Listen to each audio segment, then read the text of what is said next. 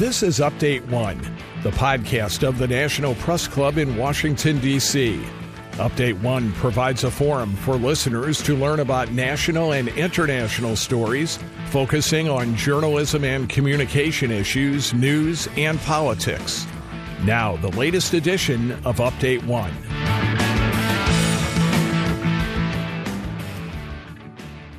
Hello, everyone, and welcome to the National Press Club's Update One podcast. I'm Gemma Puglisi, a member of the club's broadcast team, and on this edition, we will talk with the founder and president of Media Literacy Now, Erin McNeill. Erin is nationally recognized as an expert on policy related to media literacy and as an advocacy leader. She is leading an initiative in states across the country to ensure that all K 12 schools are teaching a comprehensive set of media literacy and digital citizenship skills. The organization has provided guidance and resources to advocates in more than two dozen states who have educated hundreds of legislators and education policymakers and helped enact 18 laws in nine states. Prior to her starting the organization, Erin spent years as a journalist. She wrote on a wide range of topics, from pandemics, disasters, and local politics in San Francisco. She has also covered environmental and economic policy at the Congressional Quarterly and recently served as a copy editor at the Christian Science Monitor in Boston. She is a graduate of the University of Pennsylvania. And I must add that she was also a former U.S. Army reservist with jump wings earned at Fort Benning, Georgia. Welcome, Erin. I don't know if I should do this whole interview about your experience as a reservist and the jump wings, but thank you so much. Welcome.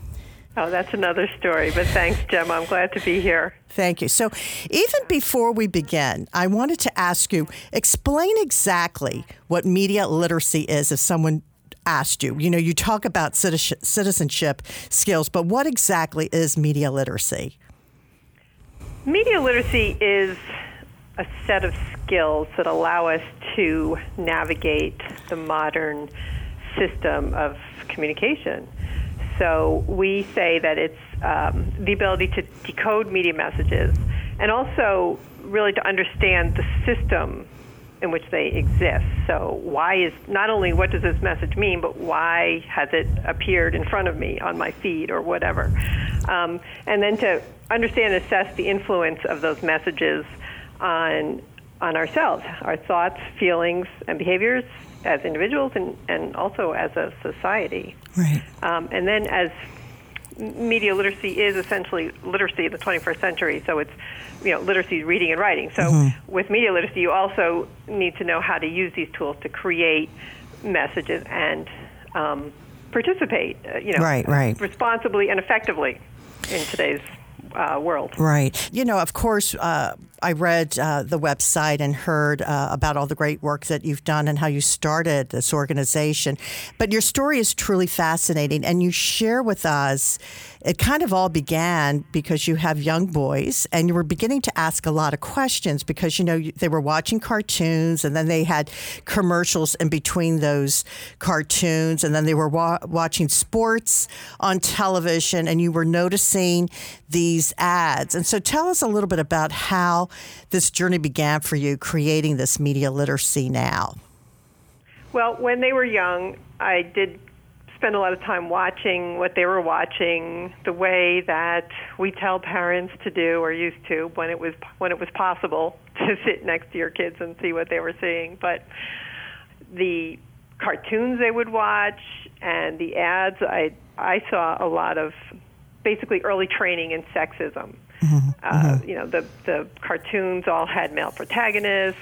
They used language like, "Oh, you know, you're such a girl." Mm-hmm. If you're if if they were doing something that wasn't masculine enough, and so there was all this early training, and then uh, the ads.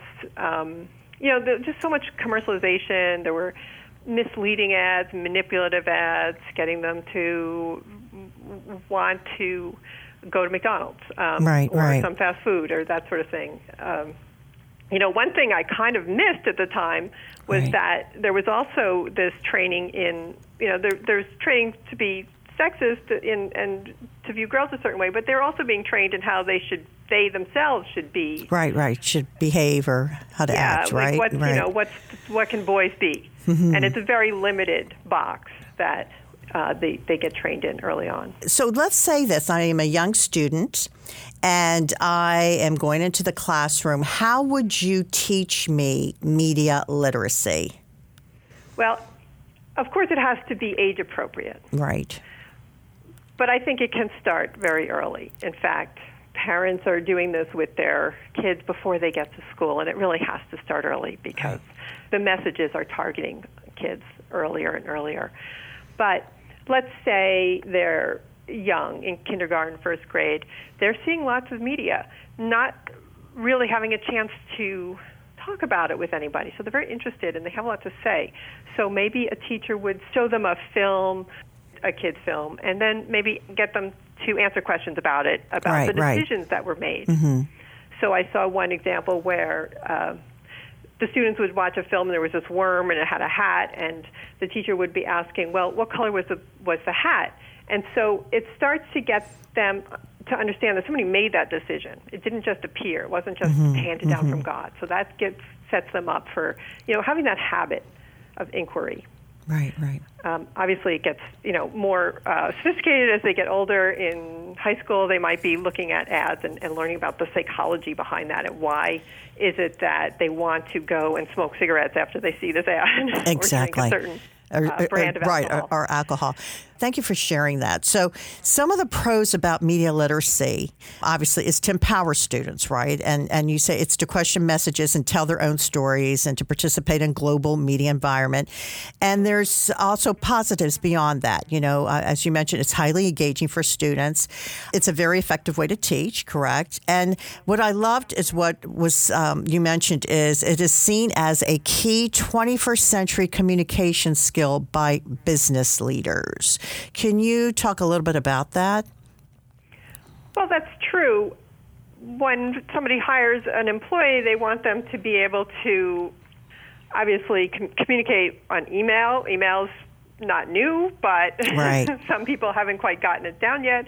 Um, we're communicating on social media. Sometimes, as an employee, you might say something that the company uh, feels is representing them and they don't want to have you know their message changed by what their employees are saying on social media right, for right. example mm-hmm. so beyond that you know many companies are are establishing their brand and the employees that work on that uh, work need to have some skills with all these communication techniques of video and et cetera so right. it's it's an it's a job opportunity as well as being something that's like maybe preventative for the right. And the starting company. them young is important. You know, I'm also a college professor, and yeah. um, we have seen some surveys, and we hear it from you know future employers. And you know, it used to be we want people to write well, which is so important, of course. But now we're seeing uh, interpersonal skills that are important and teamwork. Teamwork has become so important, uh, so that everyone can work together to achieve great goals. So I think this whole idea of media literacy and, and helping young people understand the importance of communication and uh, giving these the opportunity to see why you know why it's so important at a very young age is so is so beneficial. Of course, and even when students are using apps and social media and that sort Right. of thing, they might say things or do things differently than they would in person.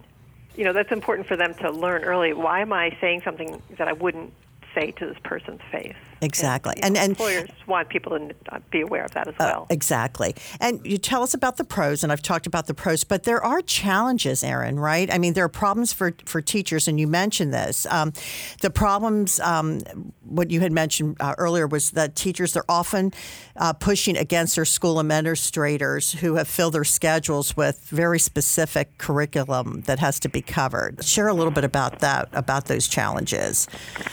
Well, sure. There's a lot of people that say, "Oh, we really should be teaching media literacy in schools," and Right. teachers are seeing the repercussions of um, especially with young people and social media, how it's it's it's coming into the classroom. If there's a conflict outside of the classroom or on social media, um, the kids are looking at their phones constantly to see what people are saying about them. You know, there's the fear oh, yes. out. There's right. all of these things that are distracting kids from learning. So teachers are very aware of what's happening, and Mm-hmm. it's it's really interfering with other learning. And at the same time, they also recognize that we can use these tools to teach literacy, for example. We can teach them, um, you know, if they're they're using these tools, creating videos for YouTube. Right. Um, you know, we they can learn how to actually prepare a film script and and create Erin, media, starting with literacy, Right, starting and- with writing. Right. And Erin, you're so right because, you know, I also teach a high school program during the summers, and I am amazed at how uh, technology savvy these young middle schoolers and high, well, high schoolers are. I mean, they can create anything and post it on YouTube, and they have these amazing skills at such a young age. Uh, which you know, which you kind of emphasize, and, and how important that they understand the um, everything there is to know about media lit- literacy and helping them understand, right?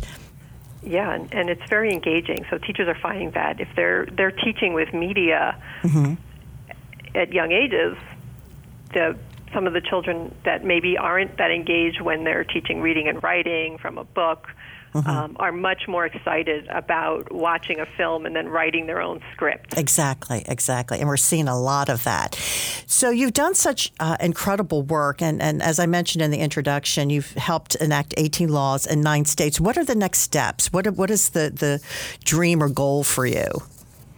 Well, we'd like to see every state, of course, uh, change their policies so that media literacy is uh, assumed to be required in every, you know, in every classroom, a comprehensive set of skills in every subject from K through 12.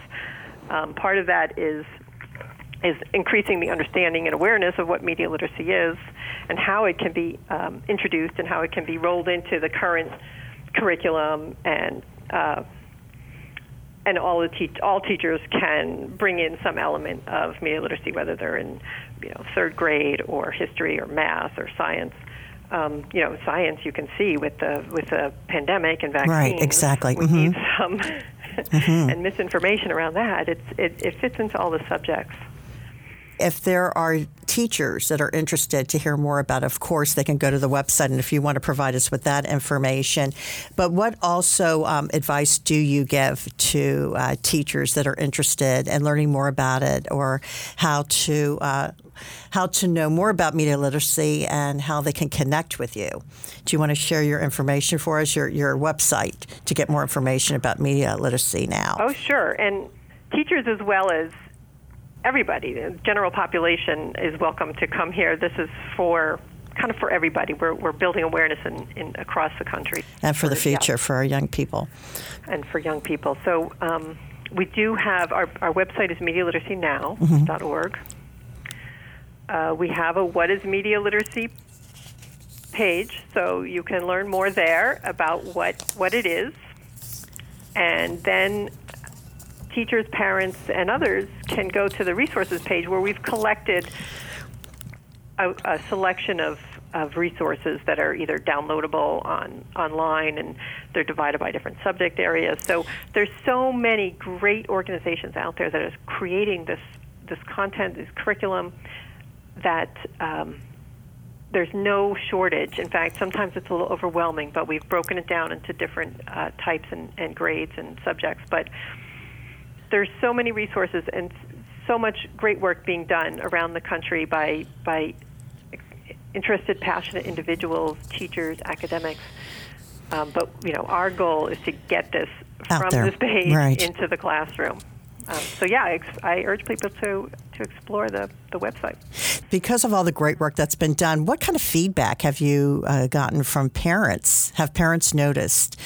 Um, the uh, you know have they noticed how great the media lit- literacy education has been for their young kids when they come home have have you heard you know have you heard feedback from families and mem- and uh, parents about this Parents, yes, parents are obviously very worried and concerned. They they can't always tell what their children are are up to, you know, on their phone. Right.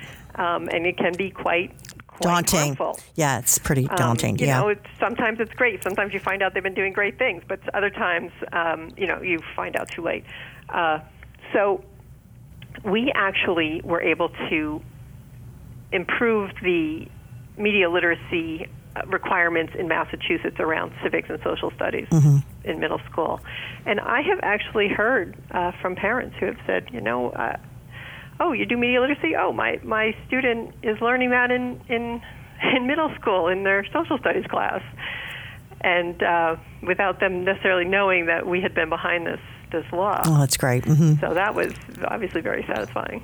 That's great to hear. Thank you. Thank you so much, Erin McNeill, for being here today with us and to discuss all really the important work that you do and Media Literacy Now does. Thank you for sharing how we can get in touch with you and information on the website. This is Gemma Puglisi. My thanks to my colleagues Mike Hempen and Mark Hamrick. On behalf of the broadcast team at the National Press Club, thank you for joining us today.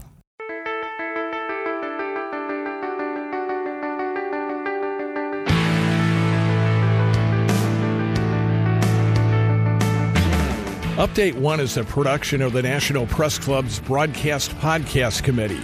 You can comment on this podcast or any episode of Update One by sending an email to Update One Podcast. That's update the number one podcast at gmail.com. Thanks for listening to Update One.